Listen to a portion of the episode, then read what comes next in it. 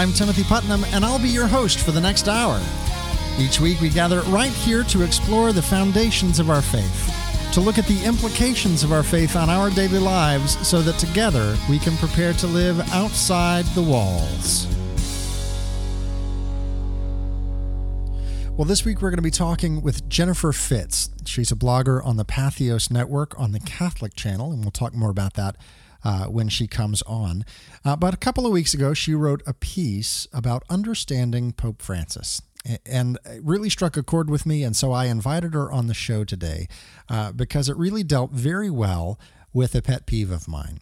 And that pet peeve is that anytime Pope Francis says anything, the, the, the media vultures swoop in and grab one sentence out of whatever it was he said, and then they frame a context around it and provide it to everyone else uh, to be received, either with great joy or great fear, depending on what side of uh, of the issue the person falls. Uh, and so, uh, you know, I I'm tired uh, to some extent, and I'll keep doing it and I'll keep going, but I'm I'm tired of uh, the panic that ensues anytime a new story comes out with Pope Francis. Uh, people get panicked because, uh, well, the news media said that he's going to change the faith and everything's up for grabs, and here's their proof. And and I just want everyone to take a deep breath and realize uh, that the Pope is Catholic. I know that this is a shock, but the Pope is Catholic, uh, and he's not going to change the faith. Uh, he's saying everything within the context of Catholicism, and we have to grab that and understand that. Uh, and so Jen is going to provide us with some more really good information uh, about how to interpret and understand Pope Francis in a way that is good uh, for our soul, that's good for our blood pressure, uh, and that's good for really being mature adults acting in a spirit of charity. So that's coming up later in the show in the second and third segments. And then in the fourth segment, we're going to be giving away a book that she wrote on classroom management for catechists. And yes, it's all connected. It makes sense, but you'll have to stick around through the show to find out why. So, as always, we're going to start today with prayer, uh, with reading from Scripture for today, Independence Day, July 4th. Uh, and then we're going to spend some time with a doctor of the church, with the father of the church, writing. So let's go ahead and begin. Let us praise Christ, who loves, nourishes, and supports his church. With faith, let us cry out to him. Answer the prayers of your people, Lord. Lord Jesus, grant that all men be saved and come to the knowledge of truth. Answer the prayers of your people, Lord. Preserve our Holy Father, Pope Francis, and our bishops. Come with your power to help them. Answer the prayers of your people, Lord. Remember those who long for honest work, so that they may lead a life of peaceful security. Answer the prayers of your people, Lord. Lord, be the refuge of the poor, their help in distress. Answer the prayers of your people, Lord. We commend to your care all bishops, priests, and deacons who have died, that they may sing your praises forever around your heavenly throne. Answer the prayers of your people, Lord. Our Father, who art in heaven, hallowed be thy name. Thy kingdom come, thy will be done on earth as it is in heaven. Give us this day our daily bread, and forgive us our trespasses, as we forgive those who trespass against us. And lead us not into temptation, but deliver us from evil. Almighty Father, you have brought us to the light of a new day. Keep us safe the whole day through from every sinful inclination.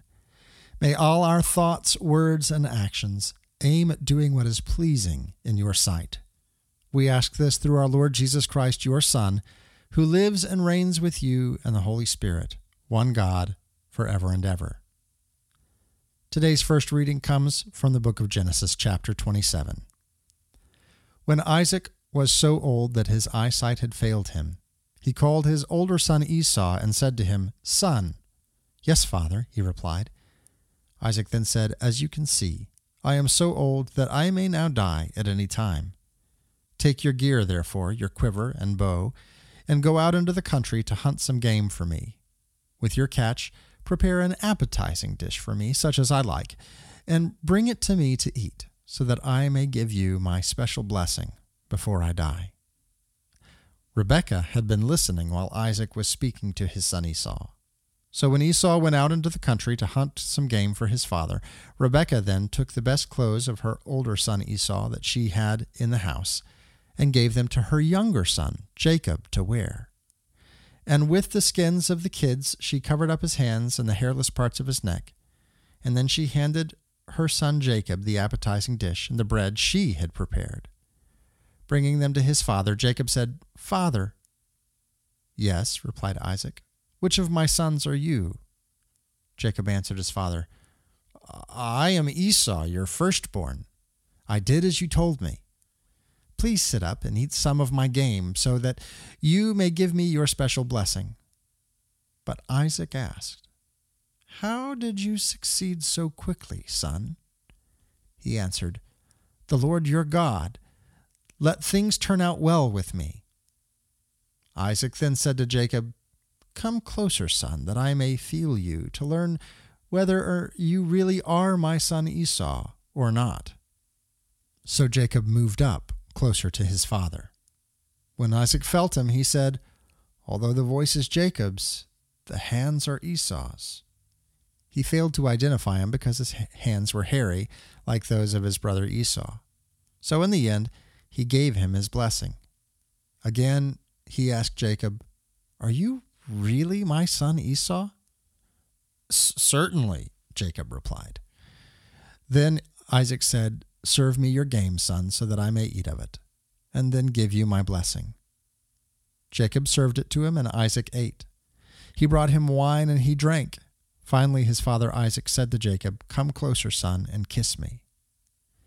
As Jacob went up and kissed him, Isaac smelled the fragrance of his clothes, and with that he blessed him, saying, Ah, the fragrance of my son is like the fragrance of a field that the Lord has blessed. May God give you the dew of the heavens, and of the fertility of the earth, abundance of grain and wine. Let peoples serve you, and nations pay homage. Be master of your brothers, and may your mother's sons bow down to you. Cursed be those who curse you, and blessed be those who bless you. That reading again comes from the book of Genesis, chapter 27. Our responsorial psalm today is from Psalm 135. Praise the Lord, for the Lord is good.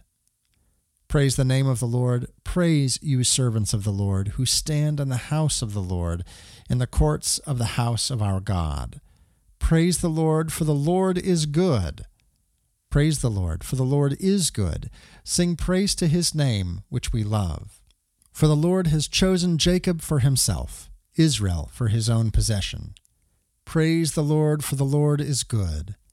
For I know that the Lord is great. Our Lord is greater than all gods. All that the Lord wills, he does, in heaven and on earth, in the seas and in all the deeps.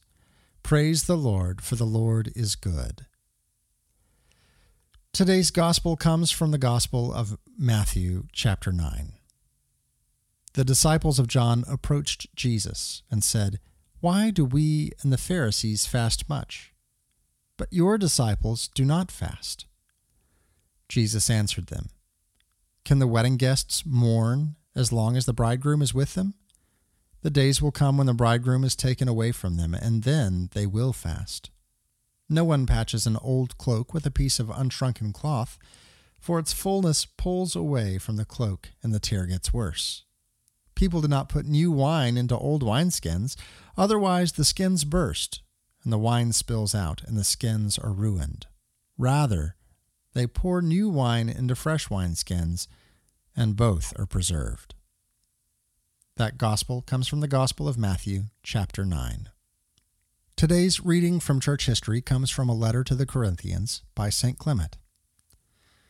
The command has been written Cling to the saints, for those who cling to them will be sanctified. There is a passage in Scripture as well which states, With the innocent man you will be innocent, and with the chosen one you will be chosen also. Likewise, with the perverse you will deal perversely. Devote yourselves then to the innocent and the just. They are God's chosen ones.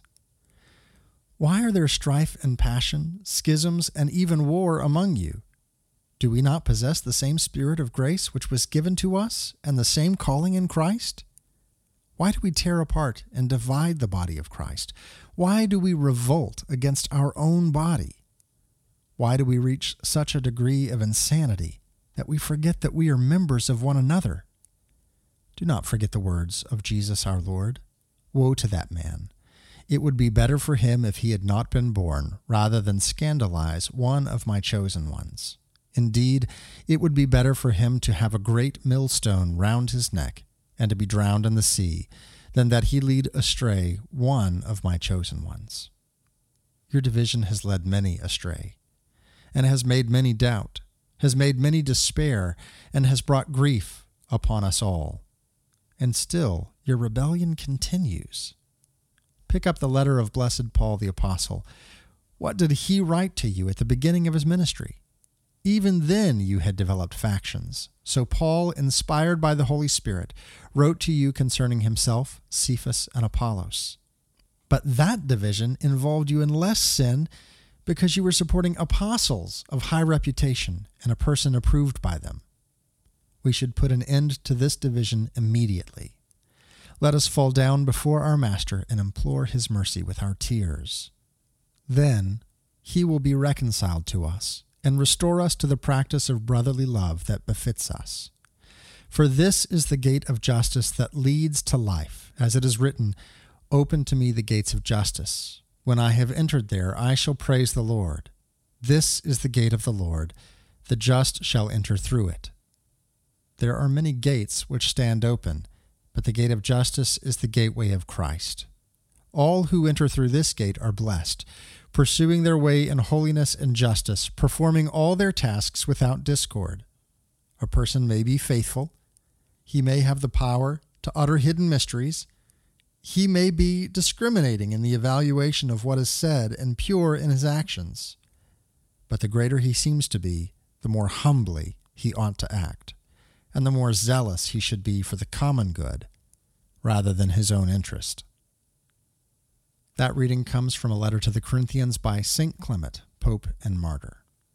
And that's something that I think is essential for us to hear because often we strive to be right more than we strive to be in community. Uh, it's one of the reasons that we get so worked up about what the Pope says because we fancy ourselves to be the proper interpreters of the faith, and yet we're not. We are subject to, to our pastors, to our bishops, to the magisterium of the church and the, the writings of the church throughout history. Uh, the, the authority of the teaching office lies in the magisterium of the church, and the Pope, and the bishops in union with the Pope, in union with all of history. And so we get worked up and we get stressed and we cause division, maybe not on, on a scale that they saw in, in the Corinth, but certainly uh, we divide ourselves. We divide ourselves into faithful Catholics and progressive Catholics and American Catholics and other Catholics and uh, blogger Catholics and no, I read books Catholics and all these different factions that do nothing but bring harm to the body of Christ and lead people away. This is something that we need to repent of. Uh, we need to come with humble hearts and approach the words of our Holy Father with docility as we're told in paragraph 87 of the Catechism. Well, when we come back from this break, we're going to be talking with Jennifer Fitz. She is a blogger on the Patheos Network and has an interesting perspective on this that will maybe enlighten us a little bit and calm us down from, uh, from the frenzy that the media tries to work us up into. Uh, we're looking always to have a spirit of unity. That's what Christ prayed in John 17. It's what he asked most of all, that we would be one. You're listening to Outside the Walls with Timothy Putnam.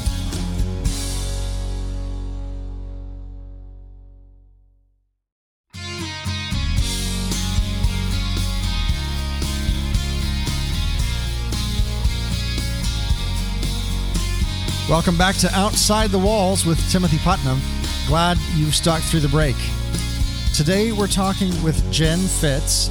She is a blogger for the Pathos Network. You can find her blog at patheos.com. That's P A T H E O S, patheos.com slash blogs slash Jennifer Fitz with a Z. And the Pathos Network, uh, explain that a little bit to us, Jennifer.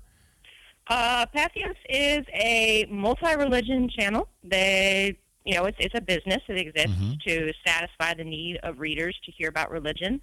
Uh, but the Catholic channel is run by Elizabeth Scalia, who is firmly a faithful Catholic and who has picked out a slate of perhaps 60, I think we have Catholic writers oh, wow. who cover just about every aspect of the faith. Some people write frequently, some people not so much. You know, you get big superstars like Father Dwight Longenecker, and then other, you know, lesser known writers. Um, Sherry Weddell is on there, but she doesn't write very often.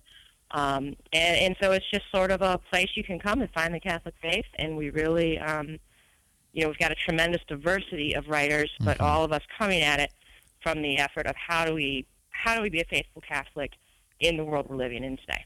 And that's the question that we have on this show as well. So we're so glad to have you on Outside the Walls. Thanks for joining us today. Glad to be here.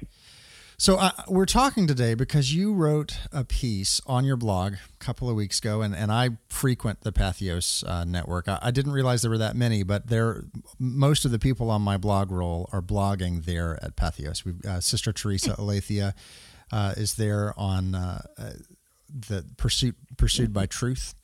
Uh, mm-hmm. Father Dwight Longenecker, you mentioned um, Rebecca Hamilton is uh, mm-hmm. a former legislator here in the state of Oklahoma, where we are based.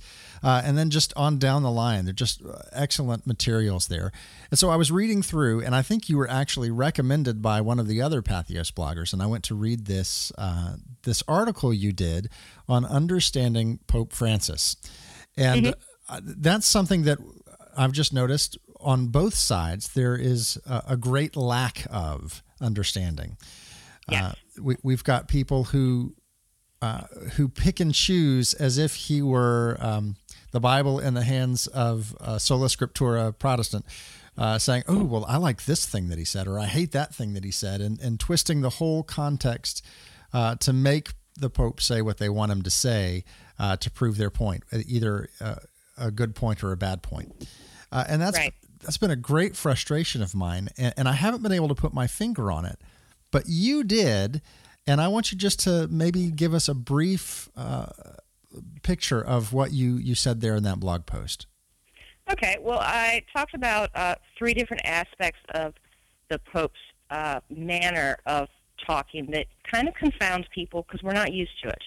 Mm-hmm. And um, and you had mentioned specifically uh, one point, which was high context and low context, but I'll go through them all. Okay. And and that idea of high context and low context uh, is is a sort a little bit of a technical term. I learned it from a book by Erin Meyer called The Culture Map, which is uh, written for businesses okay. trying to work internationally and understand and overcome cultural problems.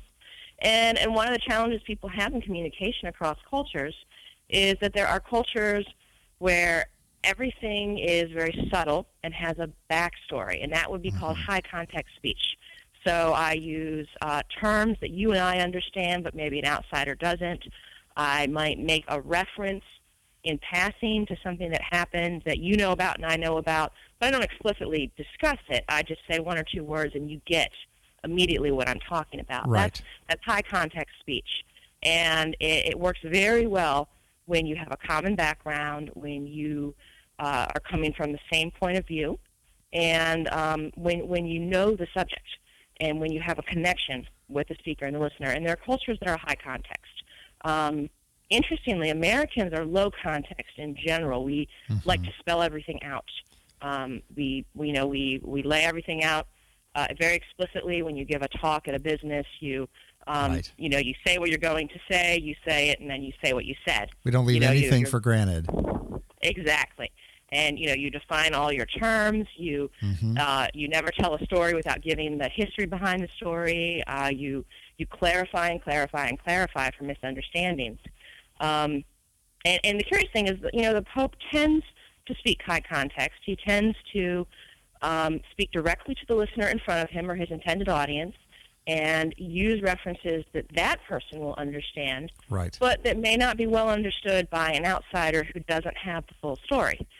Um, what I found amusing is that American Catholics, uh, those of us in particular who are on the internet following the news, in the debates, um, you know, really in the Catholic media, um, we're also high context. Mhm. We also use all these codes and jargon. We have these these references we make. Um, you know, I mentioned my blog. Like if you say the Spirit of Vatican II, right? It has a meaning, a That's very right. specific meaning that an outsider would be like, "What? What are they talking about?" Well, not but al- we know we know there's this whole history behind that phrase and the implications, and Mhm. furthermore that the implications change depending on how you're using it. right. So we're high context too. Um, and so I think one of the frustrations is that Pope Francis does not talk like an American blogger. Right. He just doesn't. He doesn't use the same stories. He doesn't, um, you know, he, he when he is speaking to an impoverished woman in the Philippines who is facing a very serious medical crisis, he is not talking to a wealthy middle class American who has, um, you know, the health care that we have and the Right. resources that we have.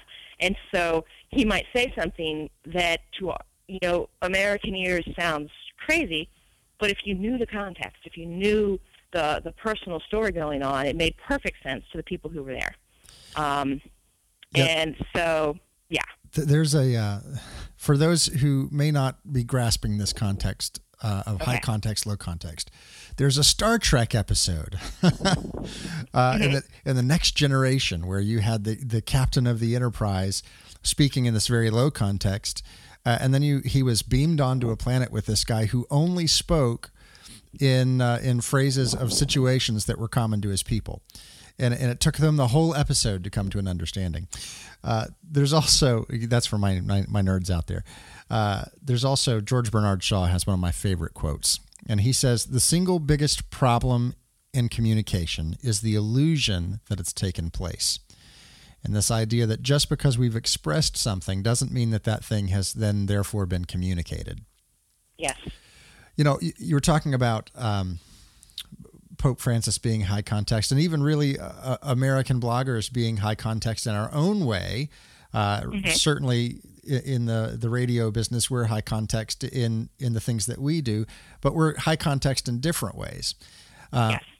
A- and that's where the conflict comes. But but I think it's important for us all to remember that Scripture itself is high context. Oh, And, yes. You know, when when you see Jesus Christ on the cross, and one of his last words uh, was, "My God, my God, why have you forsaken me?" We're thinking, "Oh, oh, wow! Look, God forsook uh, Christ, and Christ is God. So how can that happen?" And there's a, a conundrum there and a philosophical uh, exercise for you. But then to realize that this is a, a high context statement where he is referring back to Psalm 22, uh, which Mm-hmm. Right. explicitly is a, a prophecy about the crucifixion. Now, uh, Right. if we don't know that, then we're going through all these different hoops to try and figure out how God could forsake God. Whereas if everyone who was there knew exactly what he was saying, uh, and, and it, and it brought new revelation to them. And, and I think that the church is very careful to in the way that we handle Scripture. There's a whole uh, a whole document of the church, Dei Verbum, uh, which talks about the way that we approach Scripture. And then the Catechism has a beautiful, lengthy passage on approaching Scripture as a high context document, uh, and something that I think is important for us as Catholics to remember. Oh, absolutely, and that's the perfect example. Um, you know, and if you read Psalm 22, it finishes with this victory, Yeah. right? And I, I often compare it to if your last words were, you know, "Oh, say, can you see?" Right? Mhm. If that's what you said when you were dying, every American would know that you were, you know, quoting the Star Spangled Banner, Right. which is a, a song of victory. You're not asking, you know, can you see something? Right. Right. Um, and so, yes, exactly. So, uh, how do we overcome? Let's just stick with high context for a moment. How, Okay. how, for those of us who don't have his context, how can we take these words that are being uh, thrown about by the media, both uh, those opposed to him and those promoting him? Uh, what's a Catholic to do? We, we see these things that say the one that you brought up specifically, uh, the Pope is against uh, gun manufacturers and people who own guns, which isn't at all what he said. But when Yeah. th- when this is what's being reported, what's a Catholic to do to gain his context? You know, it's really not complicated. Uh, what you need to do is you see the inflammatory headline, uh, skip skip the article because you know that the mainstream media is going to me- completely distort what was said. They have, you know, almost never gotten religion right, and they're they haven't changed that with the new pope. Um, Right. And go straight to the source, and and it can be take a while. It took me uh, a day or two to Right. find the the text in you know translated into English of that particular talk, um, and and so you know you find the original talk, and you read through it, and and the English translations, even if they're not, um, you know, technically precise because they're often done quickly, um, are good. They're fine, hmm and then you just read it in light of who is he talking to, Yeah. you know what who are his listeners and what are their concerns what is the question he's answering and what does the church say? Because everything he says is in the context of the catholic faith. Right. uh, so in this particular situation he is speaking to a group of young adults uh, you know educated intelligent who've posed some questions. They're asking about uh, the love of neighbor and respect for human life.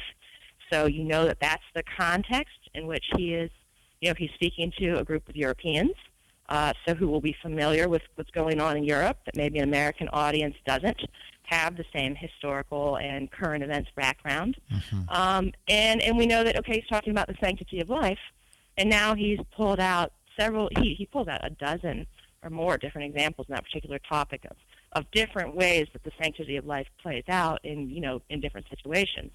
Um, and then we, as Catholics, we look at the faith, the faith, we look at the catechism, we can say, okay, um, he's talking about warfare and uh, weapons and so forth. Well, the catechism speaks to that. It speaks to legitimate self-defense. It speaks to just warfare. Right. We know that whatever he's saying, he doesn't have a Sharpie marker and he's writing, you know, blocking out paragraphs of the catechism. You know, he, he's not giving us a brand new deposit of the faith. That's not what the Pope does. Right. Uh, what he's doing is giving examples to illustrate.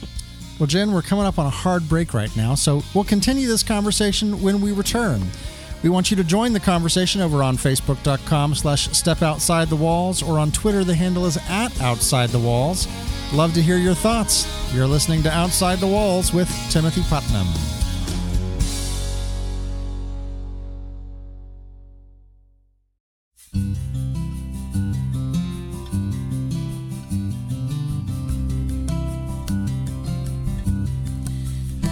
Welcome back to Outside the Walls with Timothy Putnam. We're talking today about understanding the Pope. And if you've been following the media at all, you know that that's not necessarily an easy thing to do.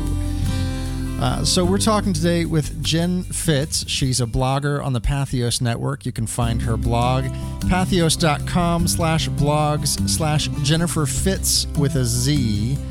Uh, and we're talking to her today about understanding uh, Pope Francis.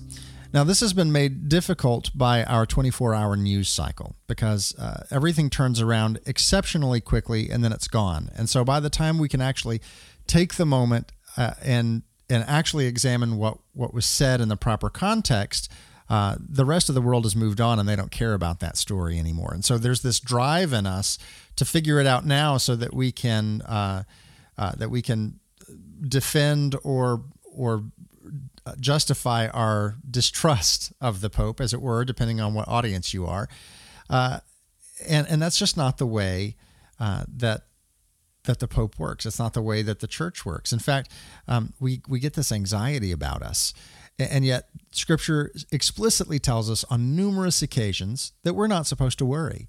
Uh, and, and it says to us, Who of you by worrying can add a single moment to your lifespan? And yet, I think that's somewhat in our, our Western American nature to get things done quickly and to, to really obsess over them for the moment. Absolutely. So um, let, us move on just a little bit. We talked about the high context versus low context, uh, but there were a couple of other things that you mentioned in that blog about understanding Pope Francis. Let's take take us to that next point. Okay, well, the next point I I, I got to was this idea of interconnected thinking. Um, Mm-hmm. That he, uh, that Pope Francis, and, this is very typical of mature thinking, um, draws on experiences from all over the place and connects ideas and connects ideas and connects ideas. And so when you're reading him, you're not following this neatly laid out trail step by step. Um, it's not like my, you know, like when I taught fifth grade catechism, you laid everything out step by step. He's Right. not doing that. He's speaking to a mature audience. He's not talking to fifth graders, generally speaking, sometimes, Mhm. rarely. Um, and, and what he's expecting, the way that he teaches, is to say, okay, look at this, now look at this, now look at this. Can you see how they fit together? Can you see how all these things that seem unrelated actually come back to the same theme? And and that's the way the Catholic faith is, right? Because Right. the Catholic faith, is, you know, affects every part of our life, and so, you know, you pick a topic, and you can you can point to the whole universe Mhm. to you know, by way of example. Uh, so that is, you know, in understanding him, you you need to understand that's the way that the arguments are going to come across. Um, Not conducive to uh, to a headline. Uh, and yet, No. and yet we try to put him into so many. Oh, look, the Pope said this headline, and wrench it out of the context of the wider discussion.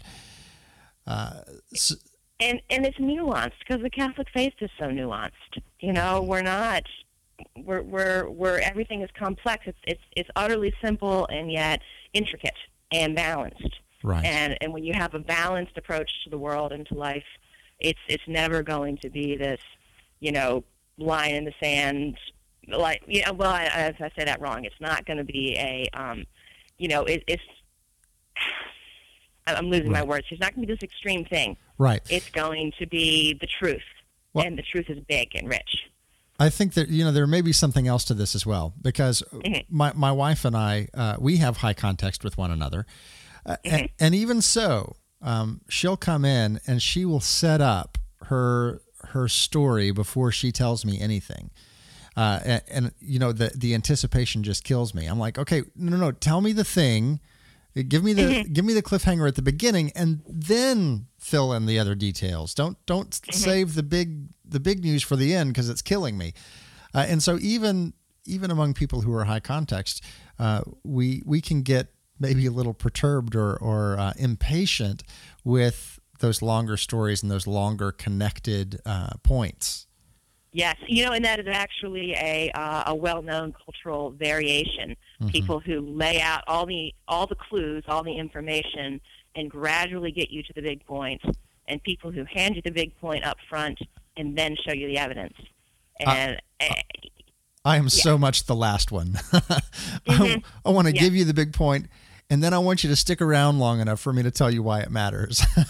Right, right, exactly. And and I don't have an opinion on on where Pope Francis falls on that because I think he he tends to kind of weave back and forth. Yeah. Um, but uh, yeah, and and then the final point um, that I'd made is this idea that you know Americans live in this sort of soundbite culture Mhm. where you know the and the media has trained us to do this. The media wants to snatch things. Um, you know, as a as a writer, uh, you know, being in a a hostile interview is Mhm.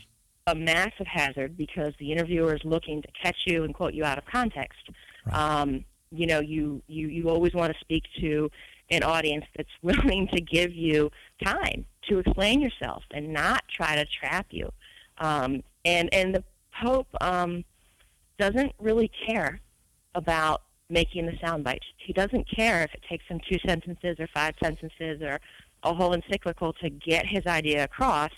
You know, he expects you to sit and listen and and and be intelligent. He expects you to be intelligent and to say, "Wait a minute, the man's not done until he's done, and until I've heard the whole picture, I don't have the whole picture."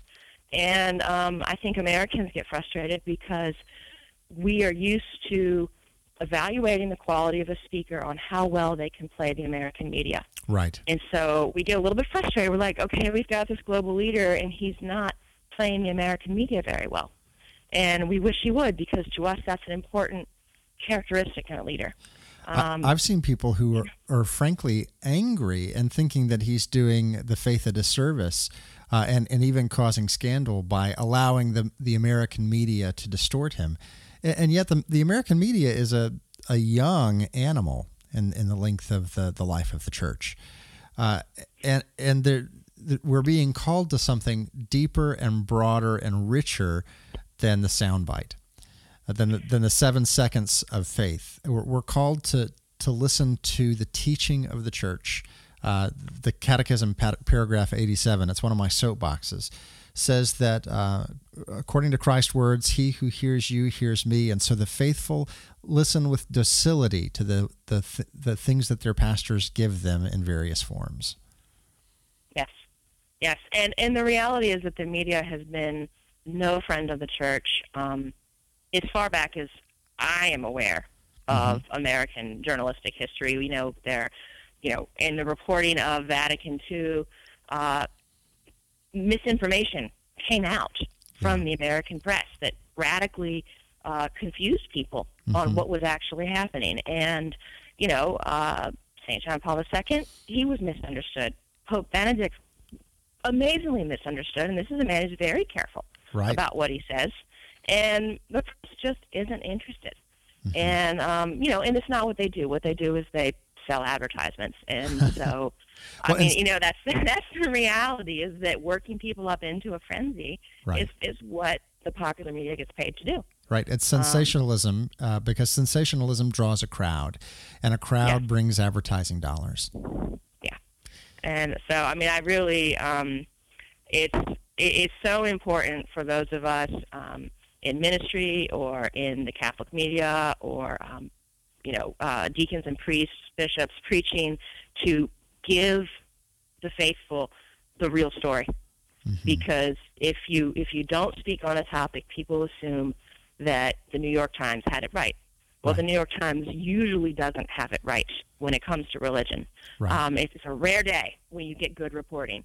Um, so we have to speak up and correct these misunderstandings, but it's not. I mean, Pope Francis, I think that's one of the reasons he is so uh, off the cuff and so willing to speak to everybody is because he wants to get the truth out there and mm-hmm. wants to spread the gospel and the good news.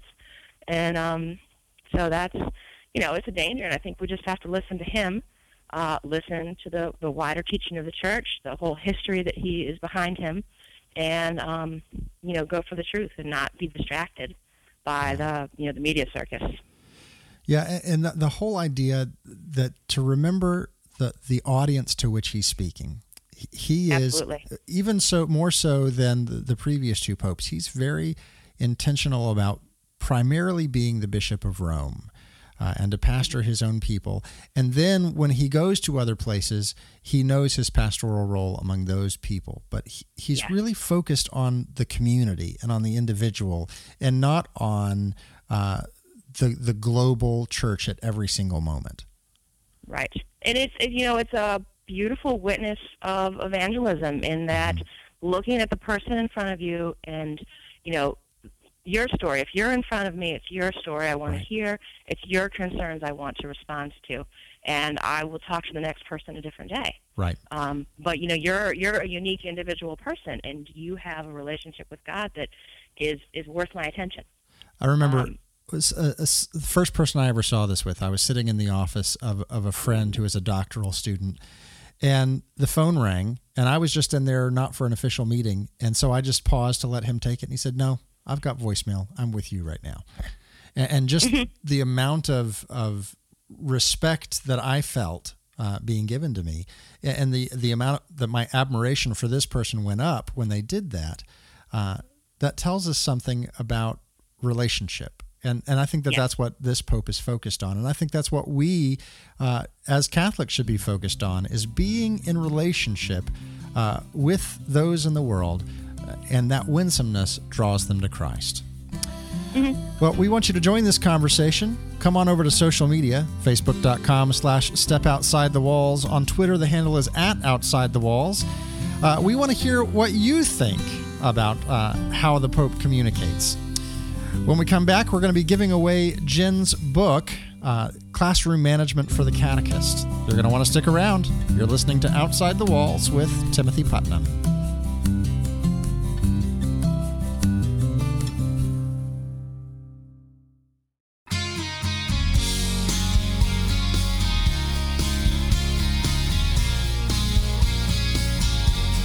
Welcome back to Outside the Walls with Timothy Putnam.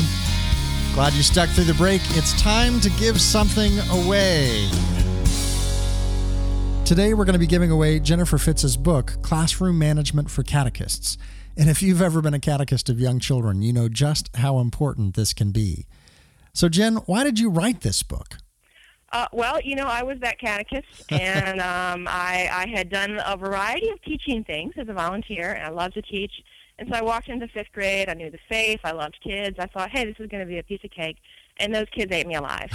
and and and the the director of religious education at the time, who was a wonderful person, and she's the kind of person that when she walks into a room, everything just settles down and is yeah. at peace. She has this beautiful spirit about her. And so she would be, you know, sort of helpless. She'd be like, well, just get them to behave, Jennifer. And, you know, let me show you. And she would do what she does, and I couldn't figure it out. And, and so I ended up uh, talking to uh, other, you know, professional teachers, friends who taught in the public schools, and looking up books for teachers because there was nothing yeah. that really taught you as a catechist, as a, you know, as a non um, professional educator volunteer who just needs a simple way to understand how do I, you know, what are the basics of classroom management. Right. And so that is what I put down.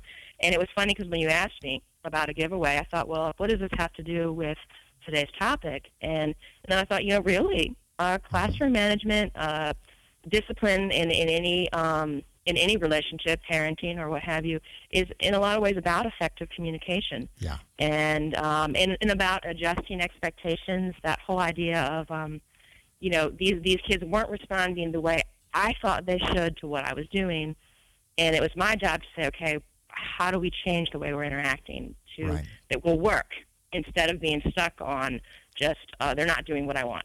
You know, let's move past that and and, and solve the problems. Well, one of the benefits so of, of your book is that it's it's not it's informative, but it's not daunting. You know, you get those those books for teachers on classroom management. It's like 500 pages thick. You're like, I'm never going to do this. Uh, how in yeah. the world am I ever going to get control? How in the world am I ever going to to to be able to provide these kids what they need. But your book does this in a way that's not so daunting. It's approachable. It's uh, you, you look at it and you think, "Hey, I could read this. I could benefit from this." Yes, very down to earth, very just uh, plain spoken language, and and it's 100% devoted to the parish religious education context. Mm-hmm. So you can take it and use it in YMCA or Boy Scouts or whatever, but all the examples are from you know, I've got a group of kids at Vacation Bible School, or I've got yeah. early teenagers, or I've got six-year-old boys bouncing off the walls. Now what? And um, so it is. It's very, very straightforward and gets into, um, you know, the heart of what you're doing as a catechist as well. Um, Great. So it's yeah, it's All right. a very 101. Well, let's yeah. let's give it away. What we're going to do is we are going to uh, give you a question, and you're going to give me a call. 918-928-KPIM. That's 918-928-5746. Uh, if you want, you can also uh, go onto social media, facebook.com slash step outside the walls. Answer that question there, or on Twitter, the handle is at outside the walls, and we will get this book out to you. So go ahead and give us the question. Okay, so the question is from the new encyclical uh, from Pope Francis. He says, he, he gives us a clue what is the way that we acquire uh, true wisdom. All right. And that is the question. Can you find it? How do you? Uh, what, what does he say? Yeah. How do you acquire true wisdom? That encyclical is Laudato Si.